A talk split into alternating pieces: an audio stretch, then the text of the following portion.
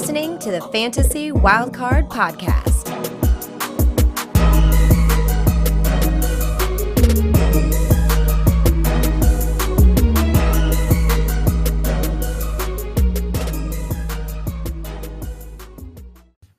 Hello and welcome to the Fantasy Wildcard. I'll be your host this evening, Matt. You can follow me on Twitter at MattFFDynasty. And with me, as always, is my co-host Kev, who you can follow at Dynasty underscore Go. How are you, Kev?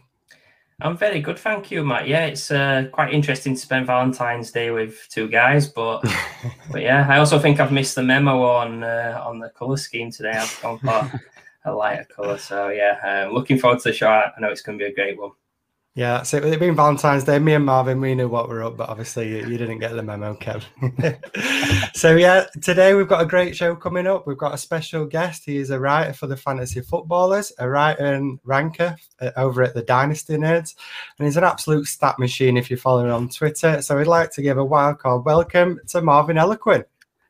Hey, thank you guys so much for having me. i have been looking forward to this for weeks now, so I'm excited to dive in and, and get to talk to you guys about some football. Absolutely. I know um, when I was a, when I was a guest on this podcast in the last off season, uh, Kev reached out to me and he asked who was one guy I'd like to see on the podcast, and uh, I picked Marvin. So it's quite interesting how we've come full circle, and I'm actually able to to be on the show with you, Marvin. Yeah, it's it's awesome. I feel like it's about a year ago when we both kind of started writing, so it's Absolutely. it's awesome to see like all the stuff we've we've been able to do, Kevin, what you've done with this podcast and everything is just uh, good to be here and just connect with you guys finally in person, I guess, through virtually. I've just got to ask a quick question, Marvin. Is that uh, is that behind you, Jordy Nelson or Jace Sternberger? Just kidding. Oh, totally Jace Sternberger. No, no, it's Jordy Nelson. uh, just one of my favorite Packer players. So yeah, just uh, definitely Jordy Nelson, not Jace Sternberger yet. We're still waiting for the breakup. We're still waiting. Absolutely. So on today's show, we're, we're going to redo the 2020 rookie draft. Um, the format we're choosing to do is just a a quick first round and a, 12 team Superflex 2020 rookie draft, obviously knowing what we know now um, following the 2020 season. Um, so we're going to kick things off with Marvin and then we'll alternate between uh, Kevin myself. So, so basically, Marvin, you're on the odd numbers and then Kevin myself on the even numbers. So we'll get straight into it. And who do you have at the 101? All right. So since it's a super flex, it you know only feels right to go with the quarterback. So I'm going with Justin Herbert at the 101 who had an outstanding rookie season, second best fantasy season by rookie quarterback, only behind Cam Newton, um, QB four in attempts, you know, QB nine pressure completion percentage.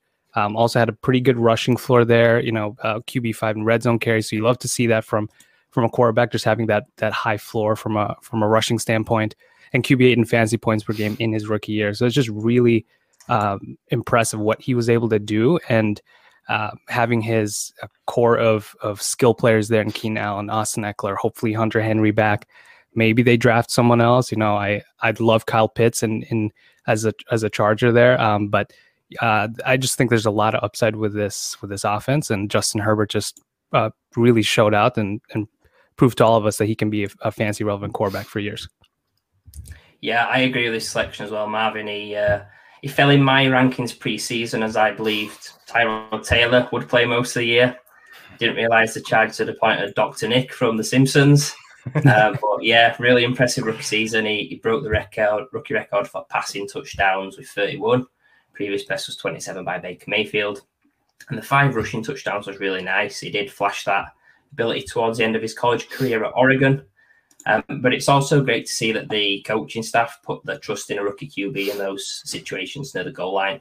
Um, I do worry that the volume will drop a little with the improved and healthy defense of the Chargers and also uh, the addition of defensive minded coach Brandon Staley. Um, however, Herbert's upside is superb and got to appreciate the arm talent he displayed in 2020. So, my question for you, Marvin, is there's there's been quite a lot of talk of incoming rookie Trevor Lawrence being the best QB prospect for years. In a startup, would you take Trevor Lawrence or Justin Herbert and why? I know, right? Right with the tough questions there. um, that's that's a really really good one. I think right now I don't know what their ADP is currently, but I'd imagine they're very close, and a lot of people are very very high in Trevor Lawrence. But for me, I think I'd still lean Justin Herbert right now, just because we've seen it from him. He's just been in in the league for one year. I mean, just one year, but he he showed that he's capable, and I, I truly believe Trevor Lawrence will be capable, and in that Jacksonville offense, assuming that's where he goes, he'll be great. And um, it's just the having that experience and just seeing it already by by Herbert makes me lean going with a safer option, quote unquote. Um, but to me, if I if I had to rank them, and I don't have Trevor Lawrence or the rookies in my rankings yet, I'd probably have them really close in, you know, within that mid mid top ten area of the QB ones. So both are going to be great. Yeah, I think it's always tough because obviously as fantasy players, we we all get excited about the new shiny toy, don't we? And uh, we all, we all like to think that Trevor Lawrence is going to just ball out straight away. But when you when you've seen that production already from somebody like Herbert, it's always a lot easier just to, to play it safe. You, you know what you're getting. Obviously, we don't know what's going to happen with Trevor Lawrence. We all think we know what's going to happen, but mm-hmm. it's still something that we're, we're yet to see. So yeah, I think I'm with you on that one, Marvin, and and I, I would lean on the on the safer side with Herbert. So we'll move straight on into to the 102 then, Kev. Who have you got? Yeah, so I'm I'm taking Jonathan Taylor here, my rookie RB one last season. Um, he, he, quietly finished the year as the RB six on the season. Really impressive as a rookie with a limited off season. He was the RB eight in fantasy points per game as well. So he's showing that it's not just about durability, which is a positive trait anyway. Um, he, he answered his major concerns coming out of Wisconsin, which was the pass catching, where in the NFL he caught 39 passes on for uh, 36 passes on 39 targets, which was an 87.8 catch rate, second in the NFL at running back. And also the fumbles were a concern. He had one every 54 college touches. However, he only had one in his rookie season on 268 touches.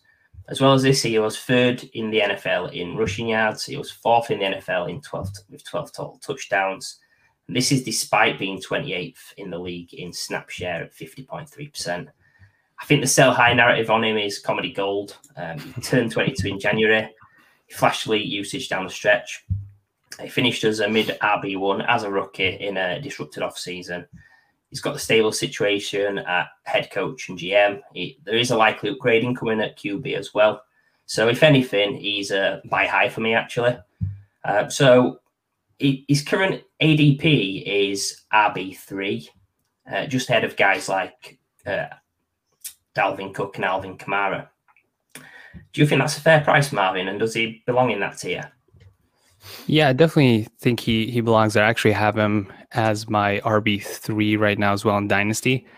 So I, I, definitely think that's the tier he belongs in, and you know he's right up there with Christian McCaffrey and um, Saquon is someone I think slightly being forgotten, but he's still pretty good, assuming he can come back healthy. But Jonathan Taylor really showed us that he can handle that workload, and they'll use him in the passing game. I know everyone was worried about it, like you mentioned, but I mean, what was his catch percentage? Like 90%. I mean, I know some of those are dump offs, but still, he he took those receptions and made something with it. And that's what you want to see from a rookie, taking the opportunity and, and running with it. And so I definitely think that's where he belongs. And I, I don't mind, you know, some people might take him RB1. I think that's a little rich, but I think he belongs in that top two, top three in Dynasty. What do you guys think? Yeah, I, I, definitely agree, Marvin. I know, I know Kev's like me. We were both super high on Jonathan Taylor coming into this year. Um, you see it all over Twitter. Everyone was panicking, weren't they, at the start of the year? They were all worried about his, his vision and, and was he actually going to be a bit of a, a, bit of a flop in the NFL? But it just goes to show how good he is. Come on, uh, coming towards the back end of the season, just absolutely taking over that backfield and, and looking incredible. I, am interested to know, Marvin, did, did you have him as your RB one out of that rookie class, or were you more of a Clyde Edwards-Helaire guy?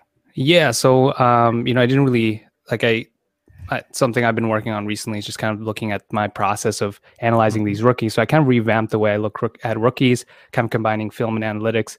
And the guy that to me should have been the clear cut number one from that process that I just finished a couple weeks ago is Jonathan Taylor. There was no question about it that even with the draft capital of Clyde Edwards-Helaire, like you plug in that, you know, was it like a couple pick difference? It doesn't really change anything because his collegiate profile was just that tremendous. So I think he should have been the 101. I know I some of my leagues I got a little too I don't know cute and went with Clyde Edwards-Helaire and I do regret it. So those guys that drafted him 101, they're they're very happy. don't worry, Marvin. We don't we don't judge you, Marvin, for, for not taking Jonathan Taylor. Kev, what's your thoughts on this?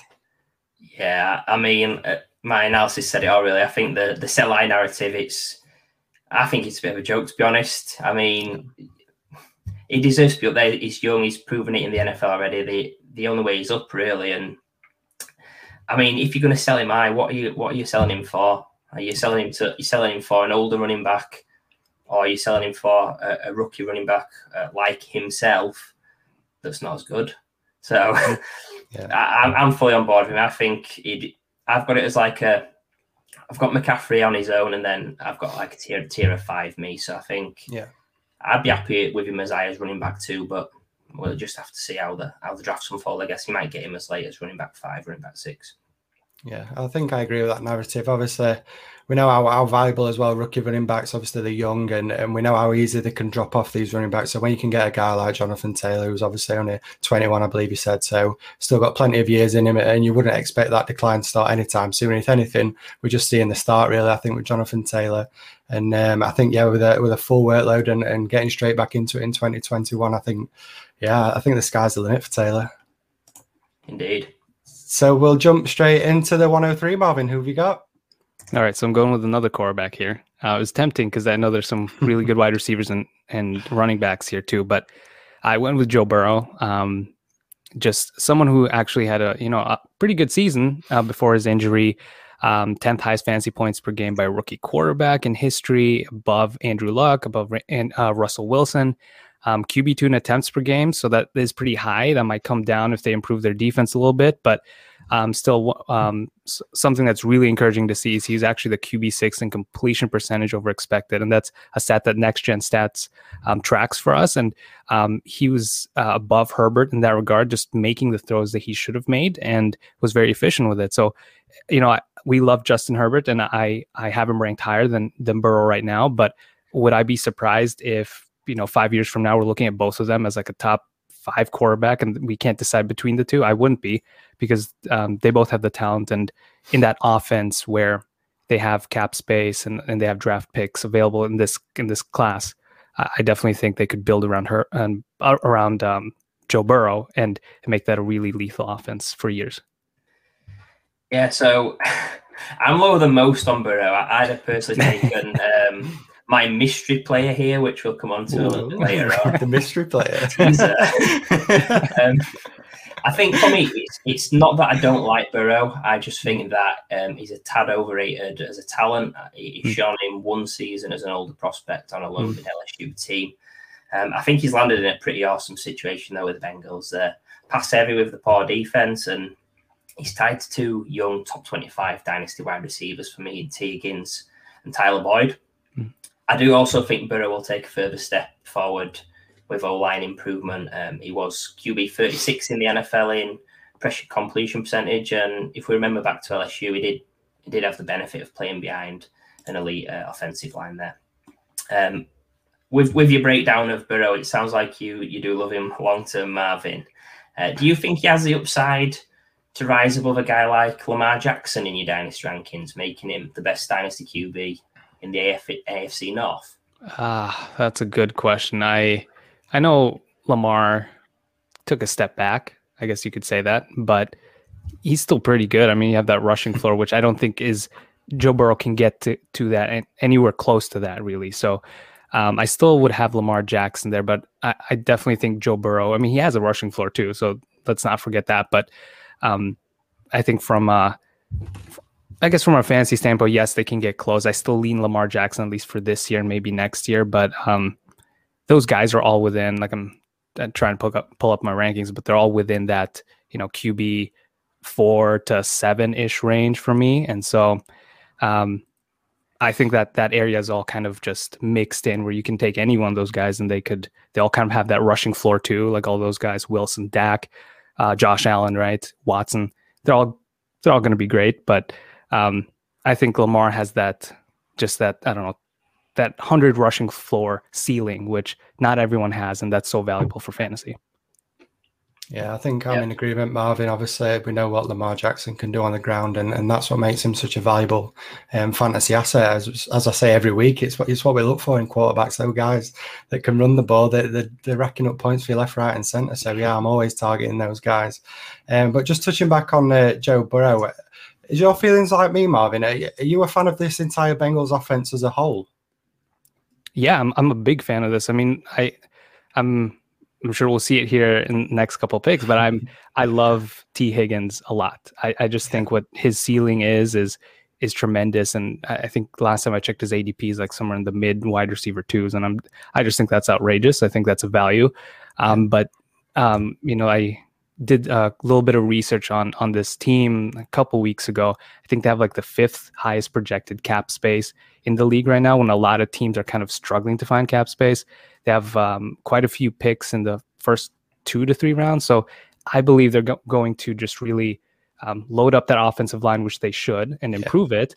Um, but then maybe even add a wide receiver, not necessarily one of the top ones, but we know this class is so deep that you could grab one in the second or third round and they'd be a great complement to Tee Higgins. So I think this that should elevate this offense, and theoretically, it should be a good offense for years. But you know, it doesn't always work that way, but that's what I project it to be.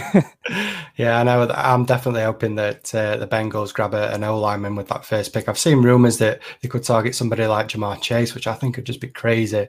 Um, they've, they've got to protect Burrow. We've, we've seen it this season. He needs protection. Um, I'm a bit of a Joe Mixon trooper as well. I've got to throw Mixon in there, and, and I'd love to see an O lineman um, just to, just to help him out as well. Um, Kev, yeah, are you, are you on board with the Burrow bouncing back then? Yeah, I think for the short term, while the defense is still bad, I think it's yeah. he's, he's going to get the volume and he's got the weapons that are fantastic. So I, am I kind of like him more short term rather than long term, which sounds strange for a guy that's just finished his rookie season. Yeah. Um, I guess the, the thing for me is yeah, improving that offensive line. I think if you give him time and with those weapons, he's gonna he's gonna cut defense apart. So so yeah, despite being lower than consensus, I, I do I do think Burrow's got pretty bright uh, next couple of years. Yeah, yeah. So uh, we'll move on to the 104 then, and, and this is my pick. And I, have got to put a disclaimer in there. If I was building a team, I probably wouldn't make this pick. But if we're going on pure talent, I've gone for Justin Jefferson arguably one of the, the greatest wide receiver rookie seasons we've ever seen. Uh, 1,400 yards, which was fourth in the NFL on just 88 receptions, and he added seven touchdowns to that as well. His uh, 1,400 receiving yards is, is, a record by a rookie wide receiver in the Super Bowl era, um, and he's averaging 87.5 yards per game. So, just as I say, an unreal uh, rookie season for Jefferson. Um, he's the first rookie wide receiver to earn All Pro honors since Randy Moss in 1998. So he's alongside some an awesome name uh, in the NFL. Uh, and he finished the season as the wide receiver six in fantasy, averaging 17 fantasy points per game. Um, so just if you've drafted uh, Jefferson, you've hit gold with him, and he's been fantastic straight away. We often talk about wide receivers taking the time to adjust in the NFL, but but Jefferson's just been an instant impact. Uh, but but with that, his ADP has shot up. He's the wide receiver three now in Dynasty, but he is only 21 years old and, and he's got the potential to go down as one of the greats in the NFL for me. Um, he's used equally in the slot, um, but also outside, which obviously we saw at LSU is predominantly in the slot. So it's great to see him have that opportunity to, to do both roles. And, and with that, he's getting a solid volume while also putting up the potential to have uh, big plays, as he did show obviously in, in 2020. Uh, so, Marvin, my question for you is obviously given that ADP of wide receiver three, um, would you be comfortable having him that high over proven veterans, people like Tyreek Hill, DeAndre Hopkins, or do you have that little concern that maybe there's that chance of a sophomore slump? Yeah, there's. Um, I definitely think you know this Vikings defense was just not what we've, I guess, grown accustomed to. They were they had a pretty good defense just a few years ago, but things turn around so quickly. I think if that improves, they might not need to throw the ball as much. Maybe they they might not. You know, that team's generally not wanted Kirk to throw as much, though he's been good at it and fairly underrated. So I don't think wide receiver three is that far off. I think I'd still have Tyreek above him. I'd have AJ Brown above him, which mm-hmm. I'm maybe a little biased. I love AJ Brown, so that there's that. Um, but then in that you know wide receiver four area, you know with Davante Adams as wide receiver one for me, that fourth area is like, is it DK Metcalf? Is it Justin Jefferson? Hopkins? That's where it gets questionable, and I, I that's where I would have Justin Jefferson in my opinion, right there with DK Metcalf. And um, regardless, you know, you mentioned it like historical rookie season that you can't just really forget that guys don't do that all the time, and that's that shows that um, you know similar to like Odell who had the you know LSU wide receiver right there who had a pretty good uh, rookie season, went on to do it for several years. And I think that's what we can expect from Justin Jefferson, even with Thielen there, even if they scale down the volume. I think they'll throw it to their best receiver, and that's Justin Jefferson. So yeah, I like him a lot for for the foreseeable future and for even further beyond. I don't know, five, ten years from now.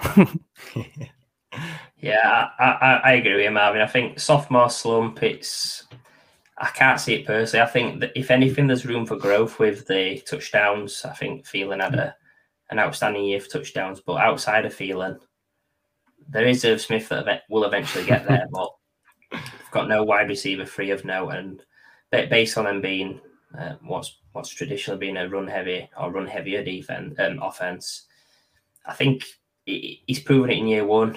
Um, there was a lot of concerns about him only being able to play in the slot because uh, he had a high snap percentage at LSU in the slot, but that's been put to bed now. I think it's for him to hit that early, it's really impressive. So, yeah, I, I think Jefferson's great pick here. Yeah, Marvin, I just want your opinion. Were, you high on Jefferson coming into to the NFL, or, were you a bit unsure? Obviously, as we said, a slot receiver. Sometimes people aren't too too comfortable thinking it could just be a slot receiver. What what was your feelings on him coming in this season? Uh, so I liked him a lot. I had him as my wide receiver three behind. Um, I think at, after the draft, it was between CeeDee, Reagor, and um, and Justin Jefferson. Who those yeah. three I really liked a lot.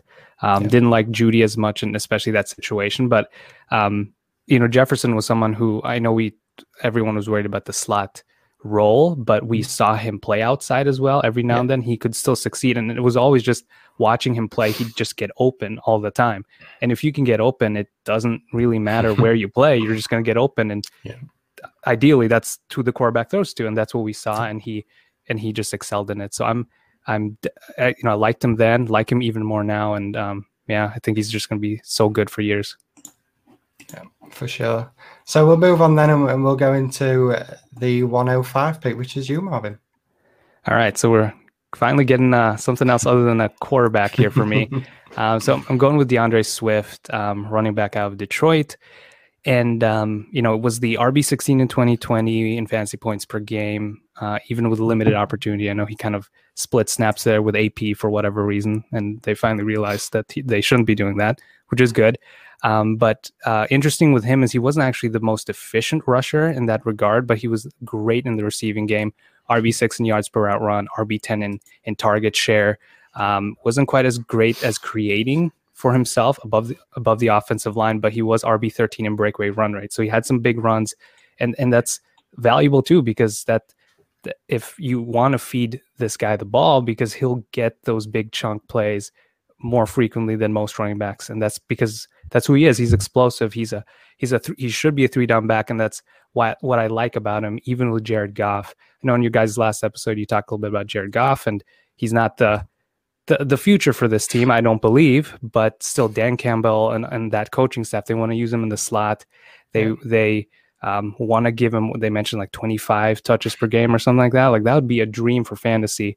Absolutely. And definitely think he's an RB1, should solidify himself as a dynasty RB1 if that's, if that were to happen next year.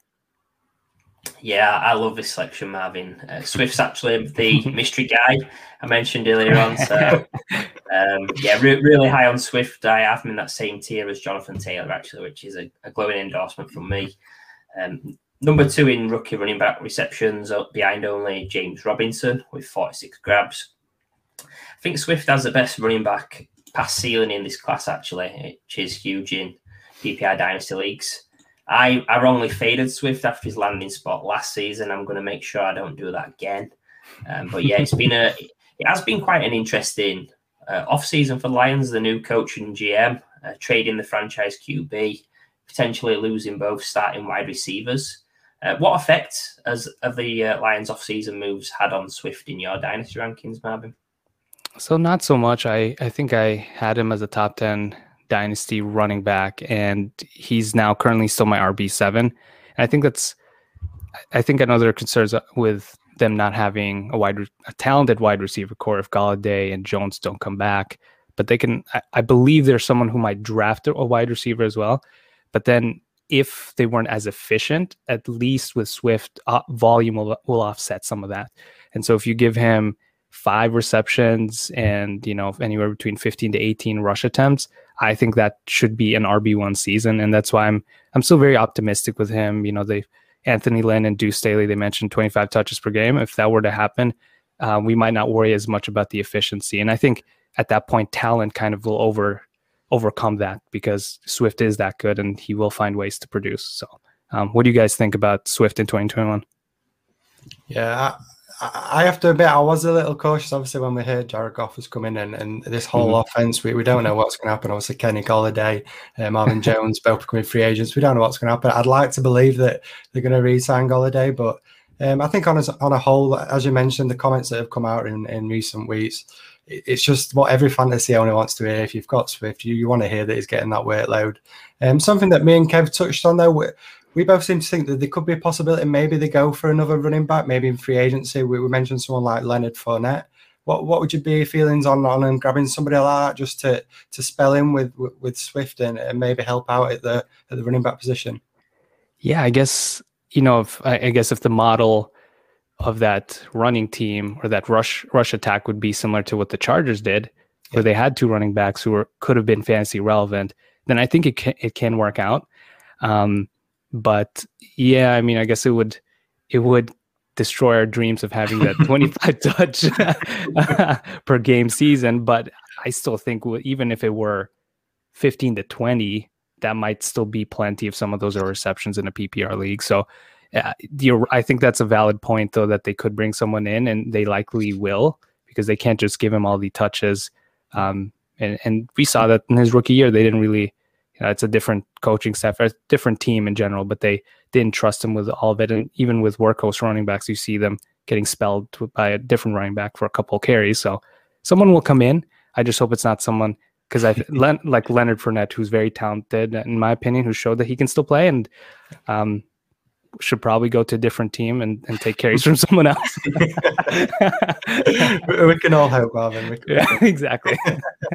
yeah, I, I, think for me as as well, I was just going to say on Swift, I, I kind of don't want him to have 25 touches a game. I mm. think he'd be better to have maybe maybe 20 touches with a mm. fair portion in the pass game, a little bit like Alvin Kamara's used, and mm. that will actually give him a better shot for me. I think if he's going to be a top three dynasty running back, I'd prefer for him to go down the Alvin Kamara route than the I don't know Saquon Barkley route. We'll say.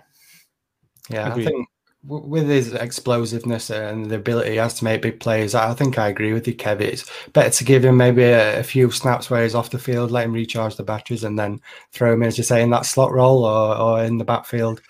I'd much rather that. I don't. I don't want Swift running into a, to a, a bunch of big men at the O line. I'd rather him get those touches out in space and, and, let him show what he can do. Because, as you mentioned, he's an unbelievable talent, and yeah, I think he can.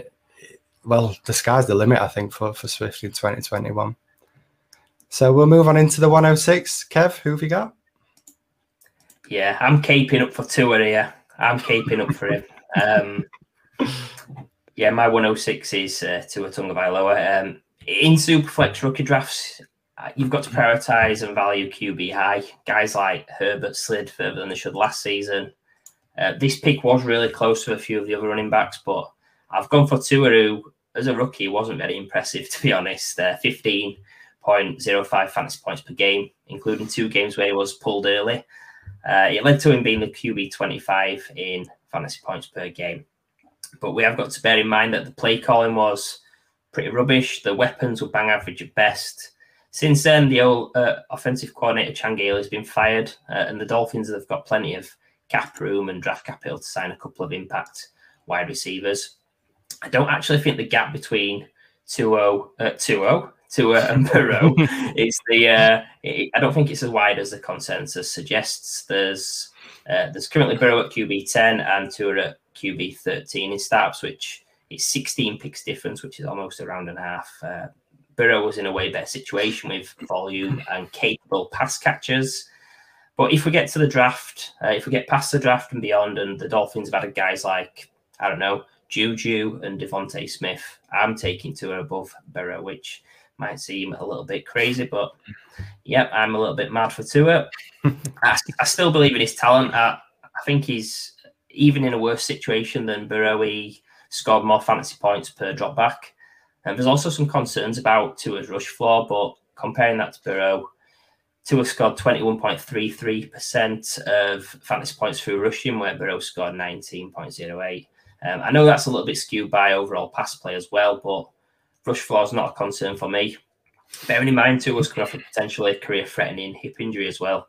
And now Burrow's got his uh, own injury to come back from. So I don't imagine you're as high on uh, Tua as me, Marvin. I don't think many are, but I've seen a lot of talk in, in the Dynasty community uh, debating Tua versus someone like Jalen Hurts, which in ADP is literally a coin flip. So where do you sit on that one? Well, yeah. So I have Tua as a uh, QB one, but just as a QB twelve right now in Dynasty. I should probably watch out here because I see you're an Eagles fan, so I, I need to make sure I say the right thing here. Um, but um, I I do think I like Tua a little more than Jalen Hurts, at least right now, um, until we see kind of what that the the situation in, in Philadelphia looks like. And you know, it sounds like you know this better than any of us. I'm sure that they might trade Wentz right and then go with with Hurts, and that, that I think that'll be great for fantasy. Um, but what I like about Miami and what they're building there is really that they have a tremendous amount of cap space. They have four picks in the first two rounds. I, I think they're set up to build an, uh, a team that's going to be young and could contend maybe even next year for a playoff spot. So that's why I like Miami a little more. Um, everyone's mocking uh, DeVonta Smith to um, to Miami, and I think that would help Tua tremendously. And I think he just needs um, an off season, a full off season now that he's a little more on the healthier side um, to to build chemistry with his receivers, and um, hopefully they trust him to play a full 16 games and not pull him out. And as much as I like Ryan Fitzpatrick, and I think he's he's great, and if he's if he's still there for that team, I think they need to give it to the rookie and let him figure it out. And I think he's talented enough to do that. So um, I might not be as big of a Tua fan as you, Kev, but I, I, do like him a lot for Dynasty, and I still have him as a QB one um, in my rankings. Very yeah. happy about that. yeah, I think it's interesting with Tua. Obviously, for me personally, I feel like he was thrown at the deep end a little bit. He, he come in and they, they, were on a tough run of games and expecting a rookie who's obviously, as Kev mentioned, coming off that injury, being thrown straight into his first NFL game, and being when we all expect him to to be a superstar, it, it doesn't always work out like that. And I think in fantasy, we're being a little bit harsh on Tua. We're, we're taking it from this small sample size and and the, as as good as the Dolphins was were last season, I, I don't think the the offense was brilliant. I mean, the, the guys he was throwing to were nothing compared to as Kev said, people like Burrow and Herbert. Um, so as you say, with this draft capital that they've got and, and the cap space that they have, I believe that they are going to improve this offense a, a whole bunch. And and I do honestly believe that that Tua's got plenty of room to to rebound, and I think he can easily outperform his his ADP that he's at at the moment. I think as well, like that if if it was a crazy trade to the Texans, I actually don't mind that. I mean, obviously the, the, the, Dolphins are going to put themselves in a really good position mm-hmm. with the draft capital and the, the cap room. But let's say he went to Houston and they kept Will Fuller. They're going to be playing from behind a lot. I think it'd be a lot different mm-hmm. situation to the ball control offensive play this season when there was basically limiting his game because the defense was that good and they were just trying not to lose. So I think what they asked him to do from a real life perspective, he did really well as a rookie. But yeah. but yeah, it's, it's, mm-hmm. I think he'll stay with the Dolphins. I don't. I think it's all been a bit of a uh, a lot of speculation with the trading. But um, if if he did, I wouldn't I wouldn't kick him to the curb. I wouldn't do a Jared Goff to him. No, I, I agree you. I'm I'm definitely hopeful that he stays in in uh, Miami. I'm, I'm not quite sure I'm with you on on the on the joining the Houston Texans if that would be such a good thing. I mean, that O lines. Eh, I mean, Deshaun Watson has to has to perform miracles every week just to to avoid being snapped in two. So I'm not quite sure I'd be too fully on board with that one, but it's going to be an interesting off season for sure. And and seeing how Miami play out, I'm hopeful he stays and and yeah, gets gets some improved weapons, and we can finally see that potential that, that he showed at Alabama. So we're halfway through, and I've just messed up. we're, halfway, we're, halfway through the draft, so I'm just going to do a quick uh, quick recap of, of who we've selected at the 101. We had Justin Herbert, 102 Jonathan Taylor, 103 Joe Burrow, 104 Justin Jefferson, 105 D'Andre Swift, and 106 Tua Tagovailoa. So we'll move on into the second half. And the 107, who have you got, Marvin? So I already mentioned him earlier as someone who I really like for Dynasty, and that's Tee Higgins. Um, I know it's above CeeDee Lamb, so that might be a little bit of a hot take. I don't, I don't know nowadays if that is. There's a lot of love for Tee Higgins, and I think it's it's justified. Um, and, and you know, one thing that gets thrown or just forgotten maybe is that when Joe Burrow was the quarterback and when he kind of received that starter level um, snap percentage in this offense, he was the wide receiver eight in receiving yards, wide receiver nine in air yards per game, wide receiver 12 in yards per, hmm. after the catch per game, wide receiver 12 in PPR points per game was 17.2. at, in that time span, he was, I think, less than half a less than a point behind Justin Jefferson production during that same time span. So, you know, we we are obviously ranking Justin Jefferson highly because of what he did for the whole season. But if Joe, Joe Burrow comes back healthy and and Tee Higgins is the guy, then I think we'll see a wide receiver, borderline wide receiver one uh, performance from him in 2021. Um, one thing I want to share real quick is that in NFL history, we've only had nine wide receivers finish their rookie year at age 21 or younger with 900 receiving yards minimum and 50 receptions minimum. Tee Higgins is one of those nine receivers, along with guys like Randy Moss, Keenan Allen, Amari Cooper, Mike Evans. It's a bunch of high profile wide receivers who did it in their rookie year and, and went on to do it for years, right? And and that's some pretty good company. So CeeDee Lamb, I believe, falls in that list. Justin Jefferson, of course. So it's gonna be this is gonna be a good wide receiver class for years, but let's not forget about Tee Higgins, who I think has the lowest ADP of of those three that I mentioned, the rookie receivers. So um, yeah, I, I, like him a lot. I may be biased because I have him in quite a few dynasty leagues, but I, I, do think just from what we've seen, he'll be good for years. Marvin, it's Valentine's Day, and I absolutely love this selection. It's, uh, um, I, I, would have been running back personally, but I, I, do love the fact you've taken Higgins this early and above CeeDee Lamb as well. I think that's that's amazing to be honest. Um, I have him above uh, CeeDee Lamb in, in my rankings. He's currently my wide receiver ten. Um, I love the fact that he's got 104 vacated targets from AJ Green going, that Joe Burrow's returning, uh, and also he's got that uh, touchdown growth potential. He only had six as a rookie. I think uh, he could push double figures if the uh, if the offense um, does as it should. My only real concern with Higgins is speculation and rumors uh, I've seen about the draft. So you did mention earlier about the Bengals looking to add somebody at wide receiver through the draft. Um, Ja'Marr Chase has been rumored to be uh, touted there early early on with uh, part, partnering up with his college QB Joe Burrow. If this happens, who would be the alpha in that offense for you, and what result would it have on Tee Higgins' value? Oh, man, all these tough questions. Okay. um, I th- I think it might be Ja'Marr Chase. It, it, gosh, it, they're both they're both alpha receivers. They both have that build and, and have that capability.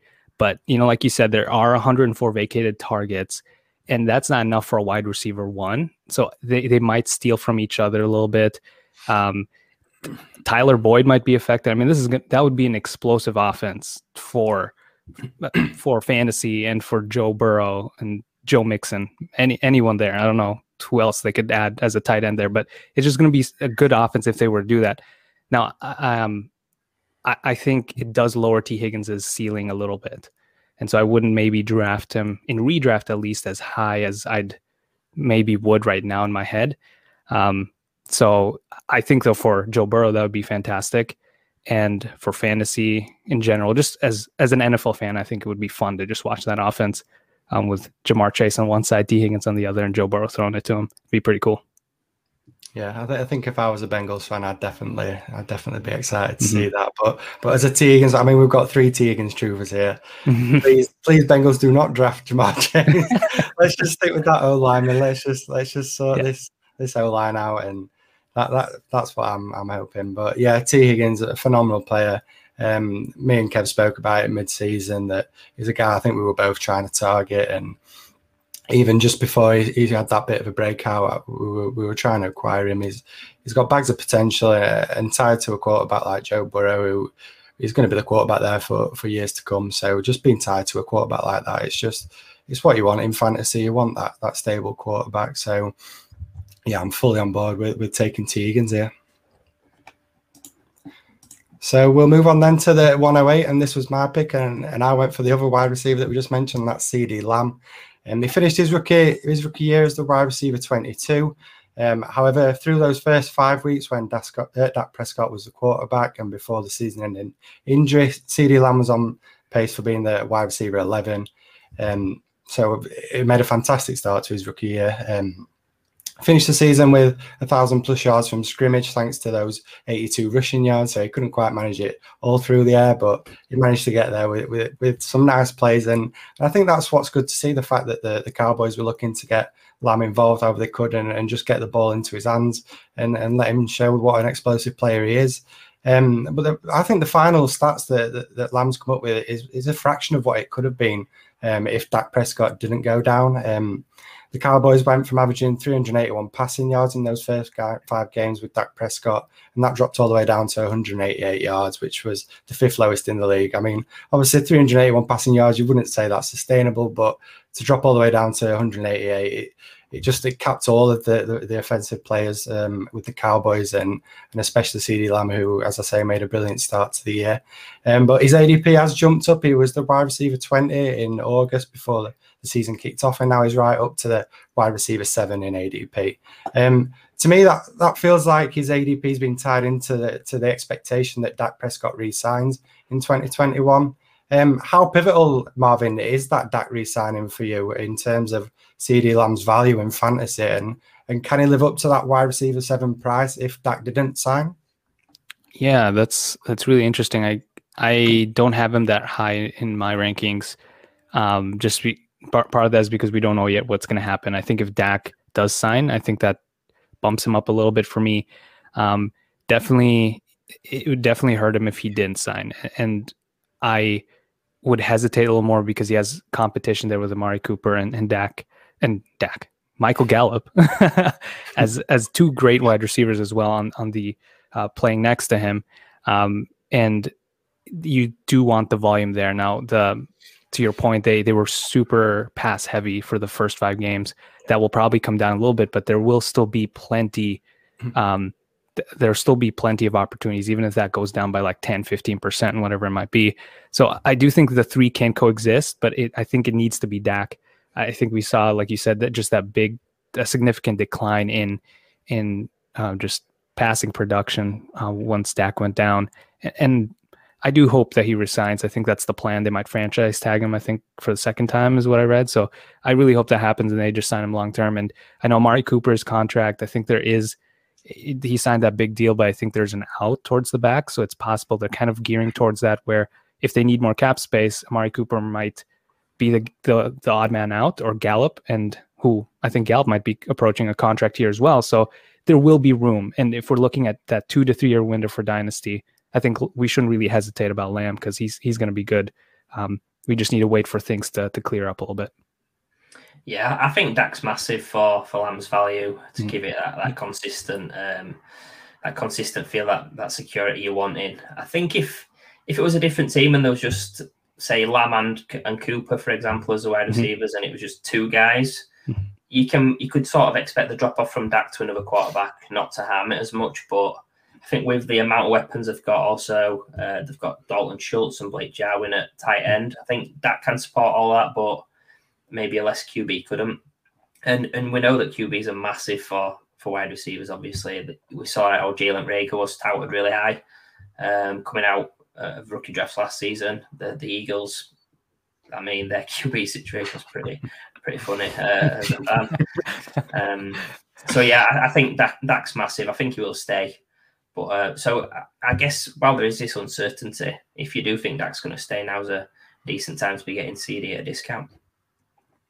Yeah, I think definitely now's it. I I've seen him drop in in value quite a bit. Where some people are just trying to trade him away in dynasty leagues. I don't think that's what we need to be doing. Um, so if someone out there's worried, I'd take I'd send an offer, see if you can get him for like I don't know late first. If someone's really that worried in, in a super flex league, because they're hyped about this draft class. And once again, like you, we're also hyped about this draft class. And you look back at ADP of rookie drafts last year, guys going in the late first, we were all high on them, like Ke'Shawn Vaughn, and nothing happened, right? So go with the proven guy. I think if someone's worried about uh, Lamb, yeah, go trade for him, definitely. And I- I've actually, I'm actually trying to trade Lamb for Tee Higgins, so I'm busted now. Oh, there you go. Now we've spoke about it, that that trade off has been sitting there today, so I don't think it'll get done. I think that's a great offer, Kev. I'd, I'd be getting Tee Higgins. I've definitely got Tee Higgins above CeeDee Lamb. So, yeah, hopefully you can pull that one off. We'll see.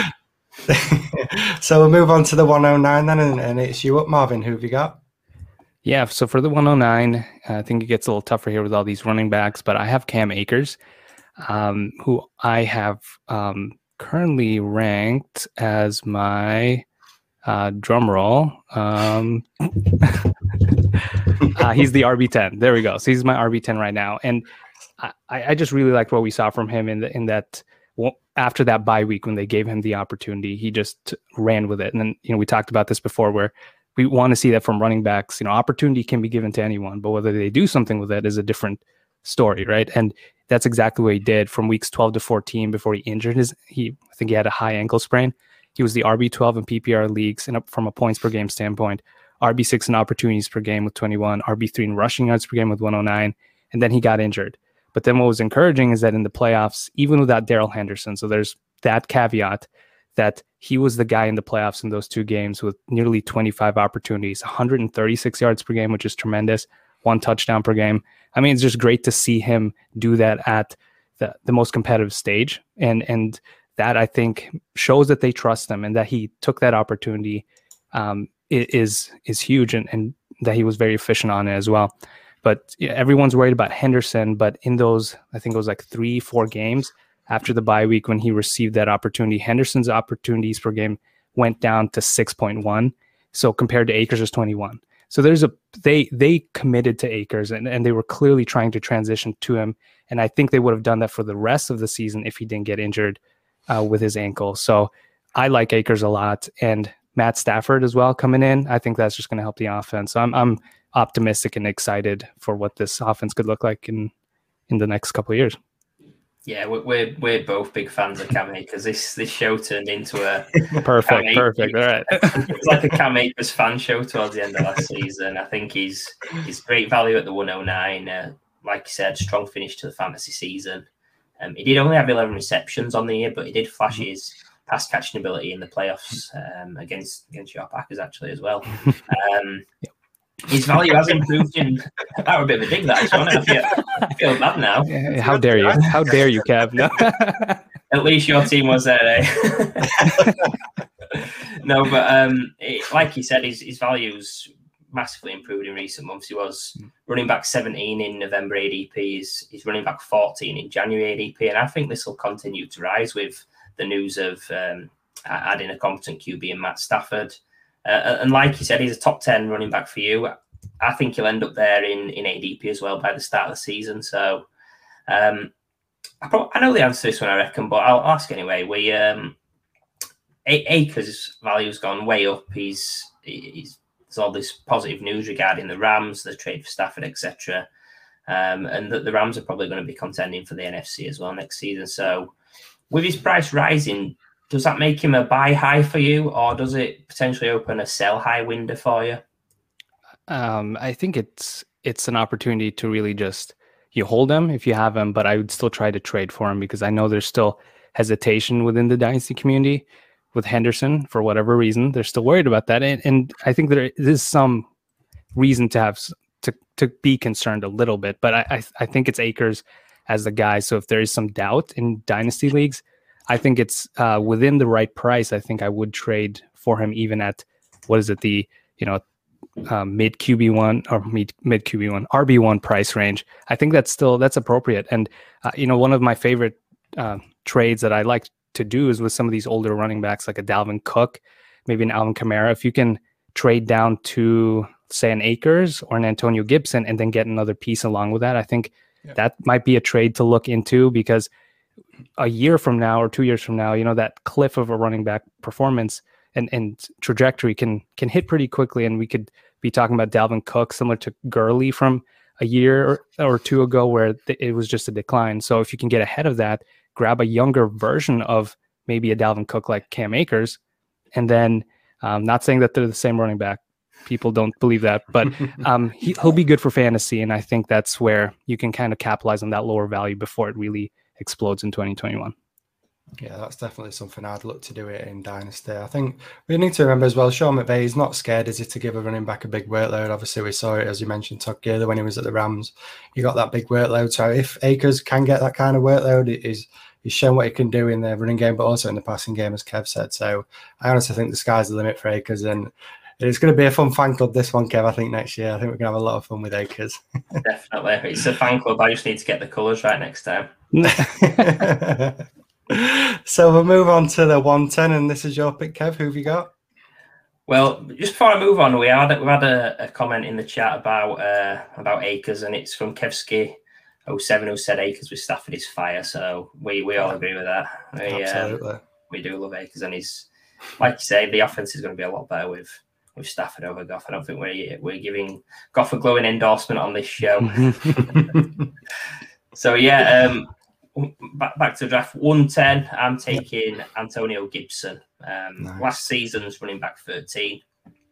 Really impressive transition to the NFL on the back of 33 rush attempts at Memphis and only 77 touches in total. Seventh in NFL in touchdowns with 11. He also had 36 catches on 44 targets, which was number seven in the, the catch rate. And it's also really nice that he's done all this on a 45.4% snap percentage, which is 39th in the NFL at running back. Uh, I've not heard this comparison before, but these numbers make him look like a discount Jonathan Taylor. Uh, so yeah, it's it's fair to assume the touchdowns are quite high for um, a guy on that on that Washington offense, but I actually believe it's sustainable based on the fact that they are likely to improve at QB as a minimum. So you would expect it to drop a little, but then if their offense is going to give him more opportunities to get these touchdowns, I think it'll probably be pretty stable. Um, there is some downside. JD McKissic, uh, JD, JD McKissic will cap his pass ceiling. He was number two in the league in receptions and receiving yards and target share at running back. He was also number one in the league in running back targets with 110. So it might take a couple of seasons to see Gibson's full potential, but with the wide receiver background from college and the likelihood of an improved offense, I genuinely believe he's got top five overall running back in his range of outcomes. I also don't think it's crazy to say he has the highest upside of any rookie running back in this class if everything falls his way. So I've got a question for you, Marvin, uh, around Antonio Gibson's dynasty future. How would you go about acquiring him in existing leagues? What sort of deal would you be looking to do to get him onto your roster? Yeah, we kind of talked about already a little bit with uh, Cam Akers and kind of the, the, trades you might be trying to look for with him. Um, someone actually reached out to me the other day and was telling me like, "Hey, I actually got Gibson in a first for uh, Derrick Henry," and I was like, "Oh my gosh, that's that's like that's what you want to do." And I, I think it's yeah. those like you capitalize on kind of the recency bias and some of the higher upside of those older running backs, where I'm I'm totally fine being one year early on the decline. I'd rather be one year early on the decline than one year late. So right now, you might Derrick Henry. I do think will still have a good year in 2021, and maybe it's foolish to doubt him. But what we've seen, you know, you get to that 28, 29 year old range, and production might decline. And so if you can get down to Gibson from production standpoint, like you mentioned, the upside could be there, and he could produce close to what Derrick Henry is capable of because if once you include the passing game as well for fantasy, right, that's that kind of evens out some of the rushing, the the difference in rushing upside. Um, and then you get another pick or so, even maybe a second round or a, a low first. I think that's that'd be an awesome trade where you know you kind of get ahead of that decline, but then you still get a running back who has a pretty good upside. What do you guys think? I'm fully on board, Marvin. Yeah, go on, yeah. Kev. I was just going to say, I'd probably take Gibson over Henry straight up. Yeah, yeah. I, I to get first yeah. is is yeah, nice. Mm-hmm. Absolutely, we, we preach it. It seems to be every show, Kev, we preach it. But these young running backs, that they're just pure gold in fantasy. And if you traded one away, I think you just regret it. It's one of those where you can only see the value increasing on somebody like Gibson. So if you're acquiring somebody like Derrick Henry, for me, there's only one way it's going to go, and, and that's Gibson going up and, and Derrick Henry going down. But as I said, Marvin, I do think Derrick Henry can can still have a good season. It's just as you say, I'd, I'd rather be I'd rather be too early on making a making a move like that than than too late. So we'll move on then, and we'll go to the 111, which is you, Marvin. Who have you got at the 111 spot? All right. So for this one was it was a tough one um, because it was between for me at least between the running back you're taking next and, and this guy's J.K. Dobbins right at the 111, um, who I I like a lot uh, just from an efficiency standpoint, one of the more efficient running backs, right? Uh, but um, you know they they didn't lean on him at first, but then we did see towards the end that they did, and and Mark Ingram kind of was put to the side, and he's no longer with the team now. He's projected to be released, right? And um, finished the year off strong from week 13 onward. He was the RB11 in points per game among running backs. Um, very good to see there. RB1 in breakaway run rate, RB5 in evaded tackles per touch, RB3 in yards created per touch, which those don't those stats might not matter if there's no volume with it, but he did get the volume and he still maintained those metrics. And that's that's what you want to see. Now the obvious concern would be the volume and whether he's going to get that passing um, game involvement, and that will help his PPR upside a little bit. But he didn't have that towards the end of the year, and he was still one of the better running backs in the league. So now give him a couple receptions, and we could see that that floor increase even further. So I'm, um, I like him a lot. I think even with an RBBC, if Gus Edwards is still there, I think they'll be just fine. Um, so I, I am definitely a, a big fan of of Dobbins, who might be potentially the the guess cheaper quarterback or running back to acquire from from the ones we've already talked about here in the lower first round range. So, um, and he could just have just as high of an upside as a Gibson or an Akers. Yeah, I think this is the right spot for Dobbins for me. According to ADPs, he's, actually the fourth uh, 2020 rookie player off the board in Dynasty Startups. So should have gone 104 according to ADP, which um, I, I, disagree with. Um, but like like you said, Marvin, really similar similar analysis from me. He's a super talented runner. He's a, in a great offense for the run game, but he does have that limited pass catching upside. The Ravens were second worst in running back targets and target percentage in 2019, and again second worst in running back targets in 2020. Although the target percentage to running backs did improve uh, up to eighth worst. All. Um, Dobbins feels like a smaller mini version of Nick Chubb to me, someone that's super talented as a runner, can catch the ball, but unlikely to be used in the pass game as often as he could be. So Dobbins and Chubb are going back to back in Dynasty ADP. Which one of these would you prefer to have on your Dynasty team and why, Marvin? Oh, that's a that's a tough one. I I, I love Chubb as a just one of the better pure rushers, right? And he showed that this year, even though he missed a couple of games. Um, he was, in my opinion, one of the, the best running backs in the league behind Derrick Henry. And I think in certain metrics, he was even better than Derrick Henry.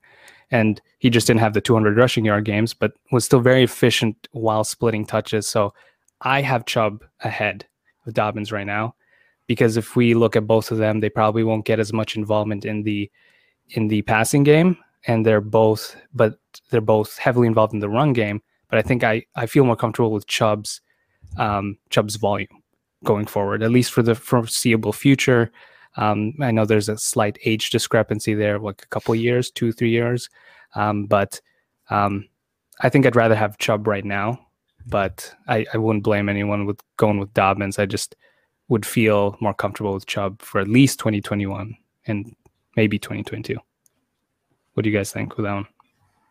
Yeah, I think Kev made a good point with um, with him being a bit of a, a mini Nick Chubb. Um, both great runners of the ball, but both on offenses that, that tend to run the ball first. So I think it, it works well for them in, in that respect. Um, obviously, the, the passing game is obviously a, a, cap on the on their ceiling, but I just think with how good a runner they both are. I mean, Dobbins showed it towards the back end of this year, just how good a runner he is, and he was scoring touchdowns pretty much every game. So it, it, what he lacks in the passing game, he more than makes up for when it comes to around the end zone and, and crashing the ball over the, the goal mm. line. So yeah, I, he is probably one of the, I think he's my RB five out of the 2020 RB class. So he is down at the, at the bottom of, of, the guys that we've mentioned, but I do think he can still be a, a fantastic running back in fantasy, even without that that passing upside, as you mentioned.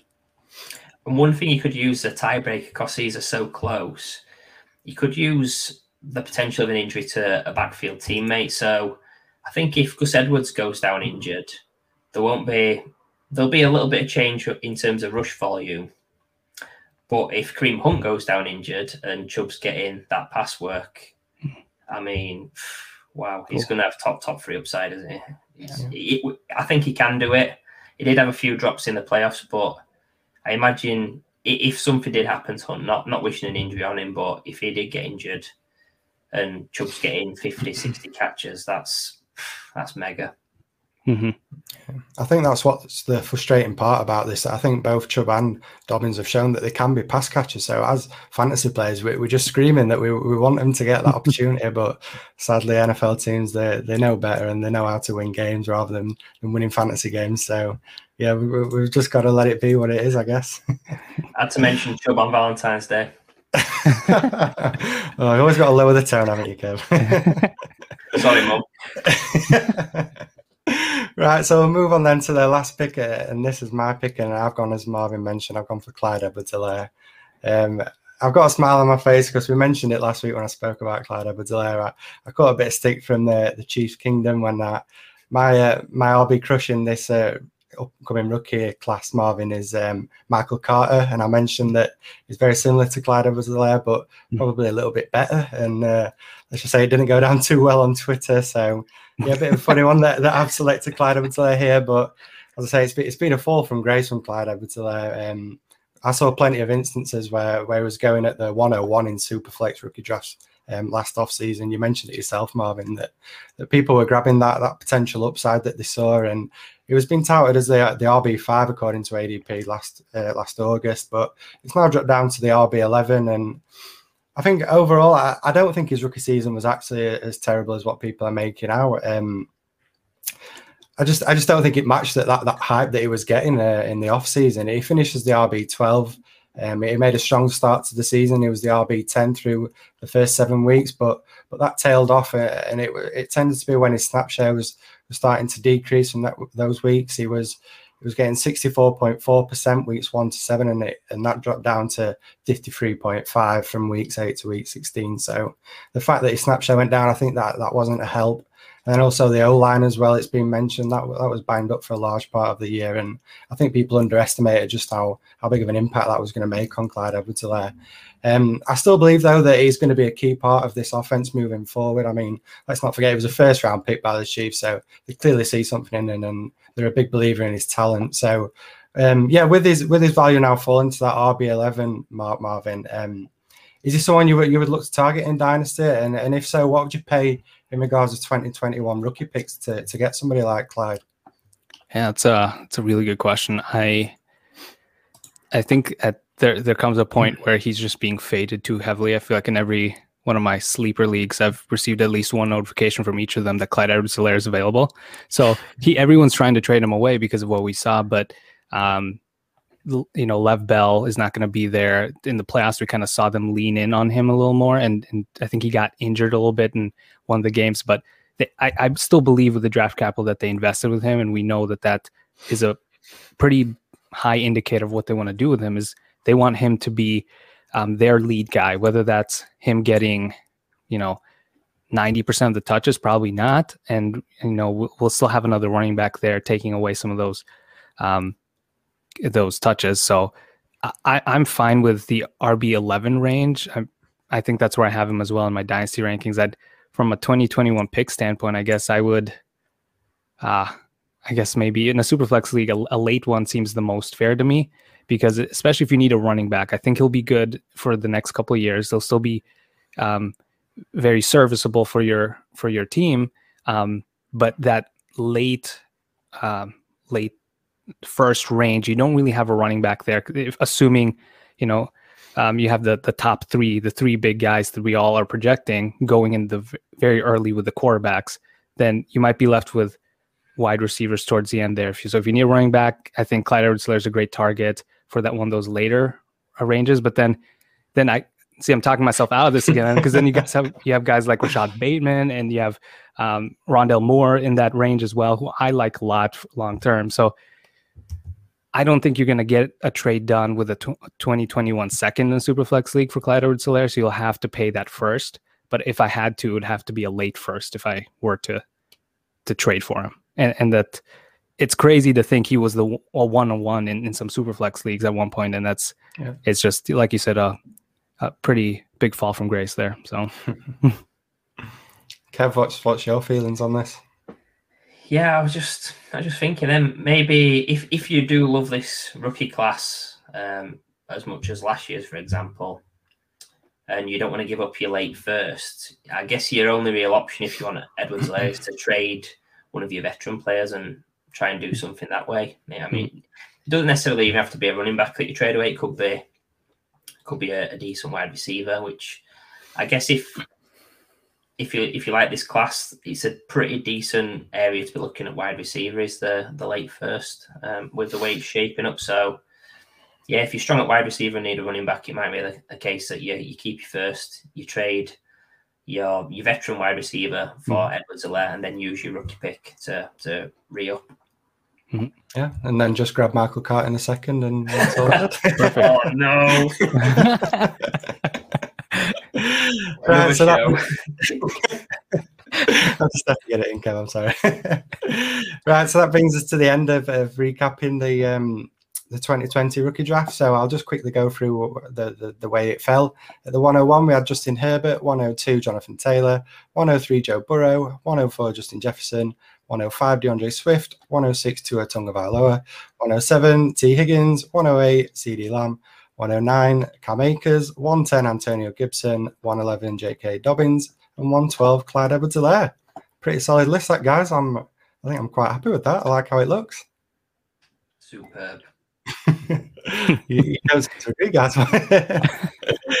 no, I think this is. I think this is what most drafts would look like if they yeah. were to redraft it. I think it's somewhere with these top twelve guys and in just maybe a different order. But I think this is a pretty pretty good list. And yeah. Yeah, so as you mentioned, it's a it's a stacked class, and, and sadly there were some guys that had to miss out. So we're all going to now go through a, an honourable mention, and we'll start with you, Marvin. Who's your honourable mention? Yeah, so I just went with a guy that's next in my rankings after these 12, and that's Brandon Aiyuk, who um, I think is being a little undervalued right now and maybe forgotten after what he's done. He's my currently my wide receiver 15 in Dynasty.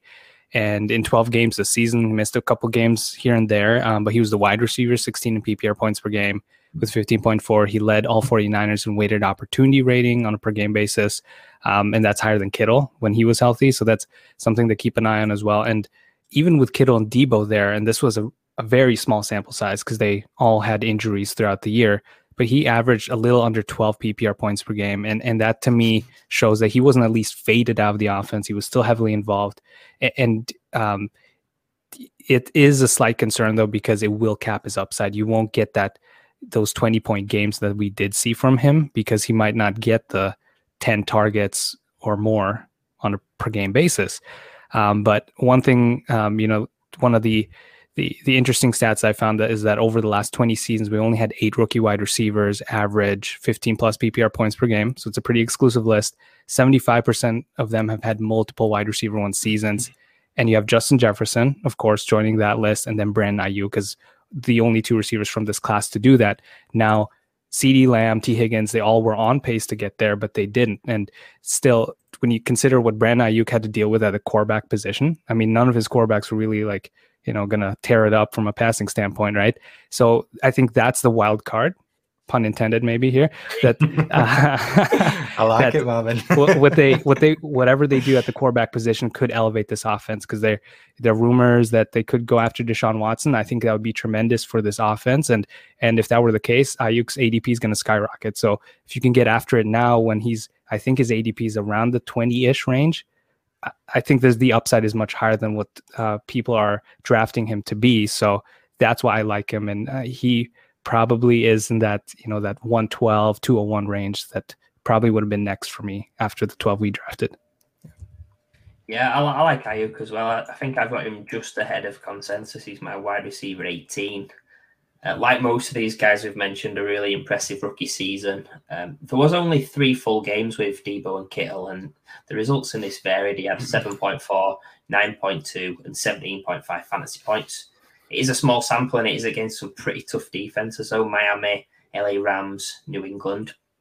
Um, in those three games, though, he only had 11 touches combined, which on a rough run offense, uh, that's it's really really run heavy offense. It's uh, more of a worry for me in the long term.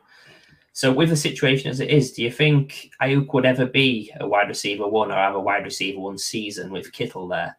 Or do you think he's more of a, a solid wide receiver two, three with that rush floor as well?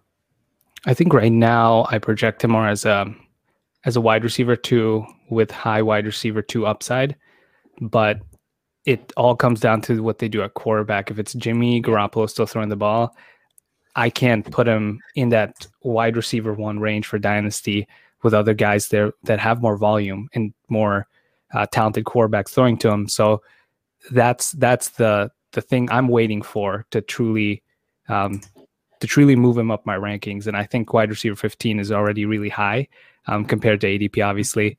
But I think if they upgrade a quarterback, yes, I think he'll have a couple wide receiver one seasons because I think he's the better receiver compared to Deebo. And um, I think he can coexist with Kittle. It just depends on if Deebo stays healthy. You know, we've kind of seen that over the last two seasons, right? Um, Aiyuk could be the more reliable receiver with Kittle. And then if they get that quarterback upgrade, there might be enough volume for all of them to succeed um, for fantasy.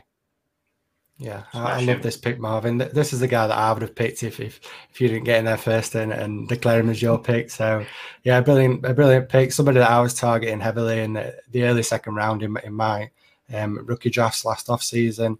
Um, yeah, just I, have been high on him, and it's just been great to see him make an immediate impact and and looking good on this offense. Um, as you mentioned, it's going to be interesting to see how it plays out with uh, Deebo and obviously Kittle coming back as well. But I personally, I agree. I, would rather have Aiyuk over over Deebo Samuel in fantasy.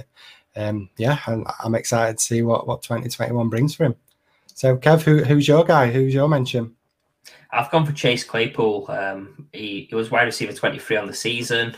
He, he outscored other rookie wide receivers going ahead of him, like Tee Higgins, Brandon Aiyuk, and amazingly, Jerry Jeudy's going ahead of him, which that's mad. Um, I, I personally miscast burn. um, I, I, miscast Claypool last season as a potential tight end. Uh, how wrong was I? Um, was really impressive, actually, if you look at some of the metrics. Uh, number nine in air yards, number three in deep targets, four in yards after catch, number five in total touchdowns, and number 10 in hog rate. Now, the hog rate one really intrigues me because it's the number of targets per snap. And with Juju and his 128 targets likely leaving Pittsburgh, I think there's a pretty clear pathway for it not only increase snaps but also increase volume. So that's also on the back of 109 targets as a rookie for Claypool. I have it really close between Diontae Johnson and Claypool as the Steelers dynasty wide receiver one. I've got them back to back in the same tier. So, uh, what do you reckon, Marvin? I'm I'm higher than consensus on Claypool. He's my wide receiver 14. Where do you have him in your rankings? And is he the dynasty wide receiver to own on the Steelers? So I have him as wide receiver 23, so not quite as high as you, but I I get where the the optimism comes from and I have him, you know, I, I, I like him a lot for for dynasty and have him ranked higher than Diontae Johnson right now. I don't know if that's recency bias or just the fact that I really like explosive receivers who can take it for, you know, big uh, big plays and and you know, you go back to what Martavis Bryant kind of brought to this offense, kind of is similar to that where it's that explosive guy that they've kind of been looking for Diontae's more the possession receiver, but for fantasy, like in this range, I do have them both ranked around the same area. But if depending on how I start my drafts, like if I have a bunch of possession receivers or not possession receivers, safe receivers like a like a Davante Adams, I started out with that, and then grab a you know I don't know a Keenan Allen somewhere in between, and then now I need a higher upside flex receiver. I think Chase Claypool kind of fits that bill where he's just the the guy that can win you weeks. Um, and it was very inconsistent throughout the year, but give him another year. You know, he's, um, you know, I, I think he, he, he can build off of what he did in his rookie year. It's just the quarterback position still question mark. So that's why I, I can't move him up further, but I love what he can bring and kind of the, the, the way they use him in the offense, not just in the, you know, the deep game, but in between as well, and the rushing game as well. So it's, I think he's a pretty versatile guy that, um, should be good for fantasy for for years. Yeah, I think it's it's exciting and as you say for fantasy because he is such a, a, big guy who can make big plays, but as you say, can can be used in a variety of ways, and, it, and he showed it in his rookie season. I mean, a number of times you see him lined up against a guy half his size, and you hmm. just know it, it's going to, to Claypool. You just know he's going to win that battle because he is such a, a big, strong dude, and he's also very quick on his feet and he can beat a guy. So, yeah, he's a, I think he's a brilliant fantasy asset, and it is going to be interesting to see how it plays out with the Steelers and and who gets the, the, the majority of this targets over there. So we'll move on then to, to my selection, and, and I went for a quarterback here. My, my first pick as a quarterback, and it, it's Jalen Hurts. And uh, I know when I picked this one, Kev, you you you quite interested by this one. Um, yes. Maybe because you're an Eagles fan, I, I don't know. But um, obviously, he sat behind Carson Wentz for most of the season, but he became the starter in Week 14. Um, and even though it's, it's only a four game sample size, so we have to bear that in mind. But he was the QB7 through those four games. He averaged 22.7 fantasy points per game. And, and in those four games, he had 272 rushing yards and three touchdowns, which you'd say that's Lamar Jackson esque with, with those kind of numbers. Um, so in fantasy terms, we're, we're, talking around 12 fantasy points per game that he's getting you ju- just on the ground alone. And then people are discrediting his accuracy and his ability to throw the ball. But in two of those games, he had over 300 passing yards. So I've just mentioned about Lamar Jackson. I mean, he's already beaten Lamar Jackson in uh, plus uh, passing games. So I, I, do believe that he has the potential to be a, a, fantastic fantasy asset. And and to me personally, I, am viewing him as a bit of a discount Kyler Murray. Um, maybe his pass catching options obviously aren't as strong as what Murray has, but I, I think with his rushing ability and, and the fact that he can throw the ball and he's likely going to be asked to throw the ball a lot, um, I think it's really interesting um, how Jalen Hurts is going to perform in 2021. So uh, we mentioned him a little earlier, Marvin. Um, if Hurts is the starter, week one, like we expect, uh, and given what he has shown in that small sample size, what what do you think his ceiling is next season? Can he be top ten quarterback, possibly top five quarterback? Yeah, definitely. Um, well, first of all, I, am pretty disappointed that it's not Jordan Love that you picked, but we'll. we'll, we'll, we'll oh, yes. No, definitely not. No, no, no. It's I, Jalen Hurts is the next quarterback up, and and I think his ceiling with his rushing flow that you already mentioned could be easily top 10. Um, I, I, was thinking, you know, top five is possible, but I'm, I'm looking at the quarterbacks that are there. You know, you have Mahomes, you have Murray, Watson, Lamar, Allen, Dak, if he's healthy. Like there's so many that have that rushing floor as well. Um, that it might be tough to get in that top five, but anywhere in between top five and top 10 for fantasy next season is definitely doable. And considering where his ADP is currently, I think he's someone who you can grab later in dynasty startups, could trade for that, like you mentioned, could have that discount Kyler Murray performance on a week to week basis that we, you know, that that just gives you an edge every week at the quarterback position because of that rushing floor. So I, I really like that pick. Yeah, it's, it's an interesting one, isn't it? um, Eagles fan over there, sitting quiet. Yeah, just just taking it all in. Um, no, I, I agree. I think when he when he's playing, he's he's going to be fantastic. I think we've seen the rush floor, twelve point, twelve fantasy points per game rush floors, insane. It's it's right up there with Lamar Jackson, and I think to get the most out of him, he's got to be used like Lamar Jackson, where you build the offense around him. I don't know if the Eagles are smart enough to do that.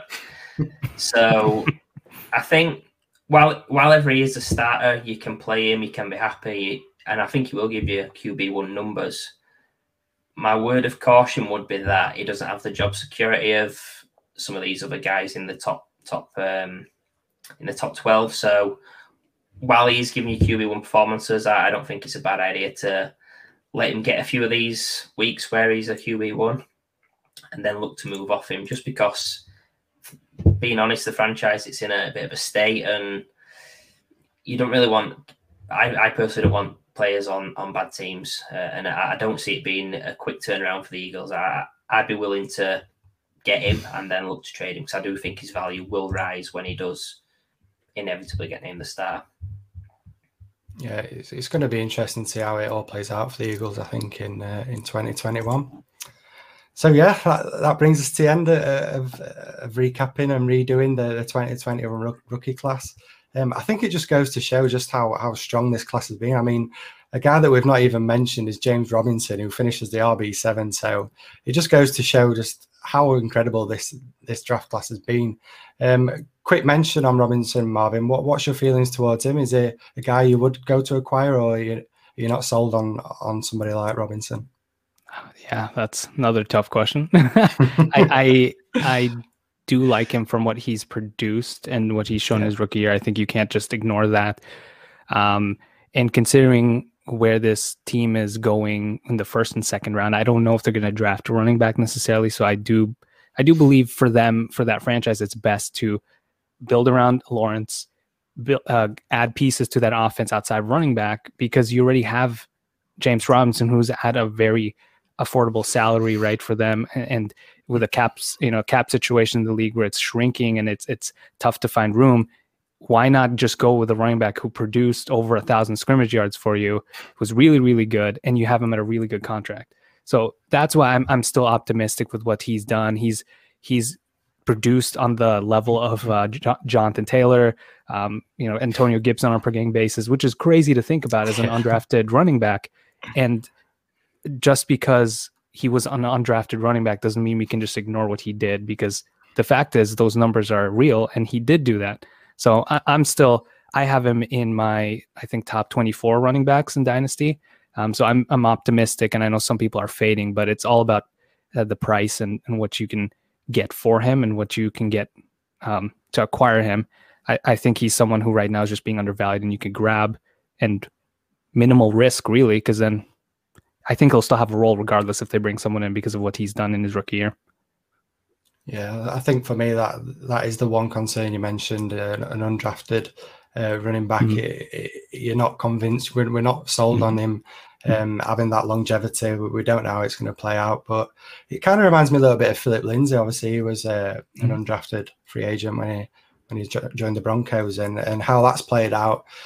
I mean, that, that is the fear that, that I have. That plays on my mind, obviously, with it being so recent. You, you think of somebody like Lindsay, and, and that would be my concern. But as you say, I think his values, it's becoming it's becoming a value, and and you can get a, a potentially a, a, an RB one for RB two price. So I mean, yeah, I'm fully on board if you can get him at the right price. So we'll, we'll move start... on. Now go on, Kev. Final words. I was just going to say, I think if you start your draft with safer, safer guys, a bit like Marvin said on Claypool, that if you're wanting to look for upside in the third, fourth, James Robinson's got as, as much upside as anyone, especially if he gets the free down rolling and ascending offense. Mm-hmm. Yeah, absolutely. So we'll move on to the, the final section then, and, and this is what we call the, the wild card section, Marvin. Um, it's a, it's a selection that you're going to make where you're going to select a player that, that you believe is going to improve their, their dynasty value in 2021. So I'm interested to see who who have you got here. So I'm picking DJ Moore as someone who's currently going in the I think like the low wide receiver two range, which is outrageous in my opinion. I have him as my wide receiver 10 dynasty. And fun fact, he's the only player I have in my dynasty leagues, in all of my dynasty leagues at 100% rostership. So I'm biased maybe a little bit, but there's a, there's, I think there's a lot to like about him going forward. And it, what we saw here, obviously, in this past season is that his volume declined, but it, he offset it with efficiency. And that's because the way they used him in this new Joe Brady offense, his role changed, but he was still efficient with it. Um, you know, you have Curtis Samuel as a free agent. Um, that could be a couple, uh, quite a few opportunities that could be dispersed back into the offense. And DJ Moore is one of the more talented guys in that offense. I think some of those targets could go his way and whether they upgrade at quarterback. I, I, wasn't the biggest fan of Teddy Bridgewater. I think he was fine for what they were trying to do. But with if you have Christian McCaffrey, DJ Moore, Robbie Anderson, and, and if they get back Curtis Samuel, I think there's a there's a higher ceiling for this offense that can't be reached with DJ with uh, Teddy Bridgewater. If they were to trade up in the draft um, and grab, you know, a Justin Fields, I don't know if they have the draft capital to do that. I know they're not that far away from the top five area. That would be tremendous for that team. They could go after Trey Lance, who could drop a little further down. They could go after um, Deshaun Watson, who's available, and, and they sounds like they might be interested. Um, that would be amazing for this offense, and I think part of what a lot of, I guess, fancy managers are concerned about is he wasn't necessarily the the most explosive guy this year compared to his 2019 season where he had that PPR floor. Um, and so he's dropped down in ADP. But over his last three seasons, he's only one of uh, I believe it's now 18 receivers who have accumulated minimum of 3,000 receiving yards, 300 targets, and 200 receptions in the first two years in the league. and the and that includes now Ridley and Moore, who joined this list after the 2020 season. But some of the guys before that were Randy Moss, Larry Fitzgerald, Odell Beckham Jr., uh, Michael Thomas. You know, just a really good group of guys. 75% of them have had at least three wide receiver one seasons in their career. Now, I, I know DJ Moore hasn't had that yet because of the touchdowns and, and Ridley was the better receiver this past year, but we can't forget about him. He's still so young at what, 23, approaching um, year 24 for him. And, and was it fourth year in the league?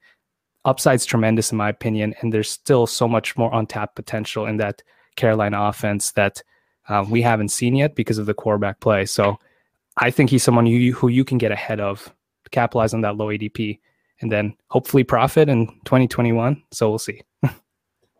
yeah, I'm I'm torn on DJ Moore. I, I love his college profile. He's mm-hmm.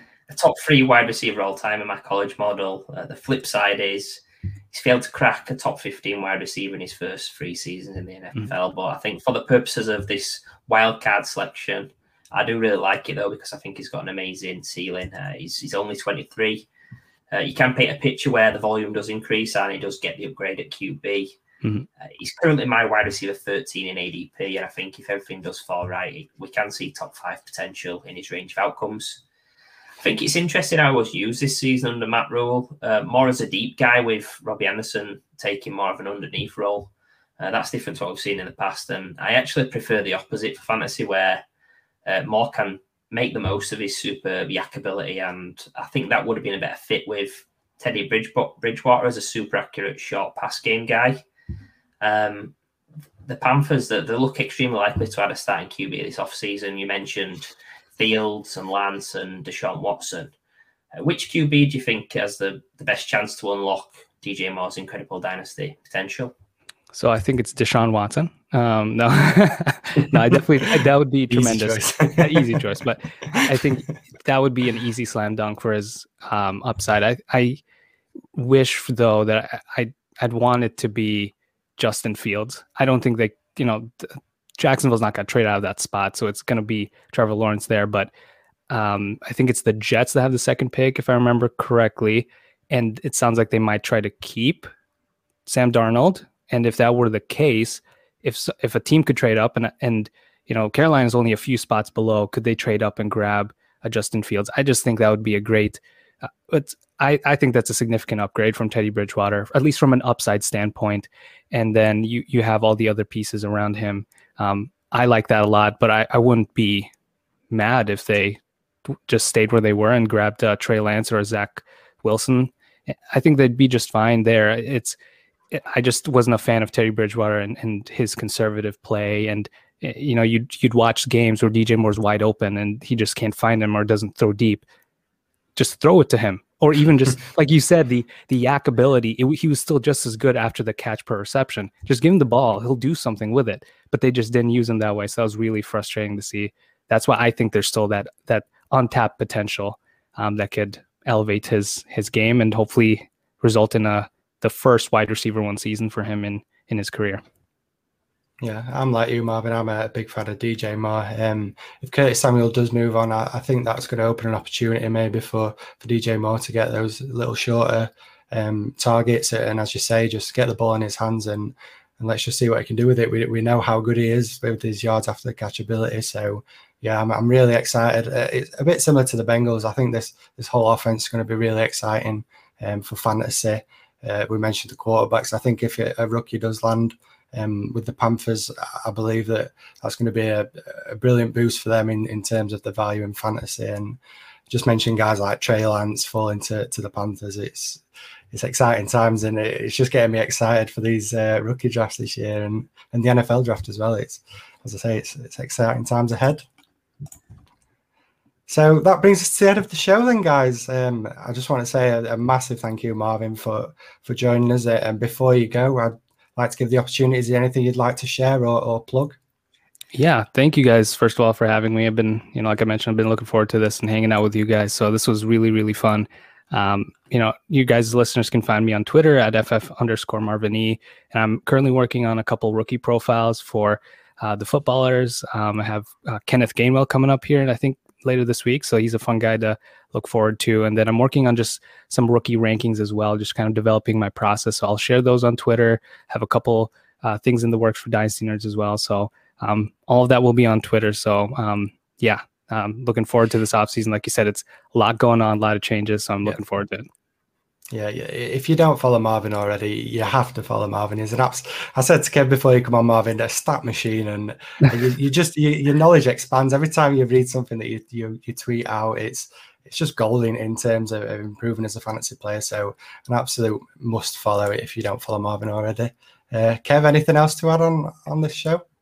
Yeah, yeah, just echoing what you said about um, about Marvin. Just thank you for coming on. You you've been a great guest. Um, you're just such a knowledgeable and a lovable guy. So thanks for coming on, and um, I, have had a lot of fun with it today. I'm sure Matt has as well. Um, Absolutely. And then just an, just another thing to highlight from you as well, Marvin. You've got that video series on um, on YouTube, the Dynasty Rankings versus ADP, where you pick three guys at each position above consensus. Uh, the wide receiver and running back ones are up there already. I've watched them. I found it really useful. So be sure to check out the uh, Dynasty Nerds on YouTube as well, and all of Marvin's stuff's on there. Appreciate that. Thank you. Thank you, guys. No, absolutely. Um, yeah, as I say, it's been an absolute pleasure having you on, Marvin, and it's been long overdue, and it, it's just great to, to be able to actually catch up with you and, and talk to you virtually, I guess, but but in person, it's been it's been brilliant. So yeah, I just want to say a, a massive thank you to, to all the listeners and everybody that, that's watching us. Um, it'd be great if you could subscribe and also follow us on Twitter at Fantasy Wildcard. Um, we have all this Linktree site on, on, our Twitter page where you can follow all podcasts and the shows on YouTube. So please do check it out uh, and give us a, a, a subscribe. Um, yeah, the podcast is going to drop on Tuesday if you're listening. Uh, if you want to listen to the podcast, then yeah, I just want to say thank you and, and have a good evening, and we'll see you soon.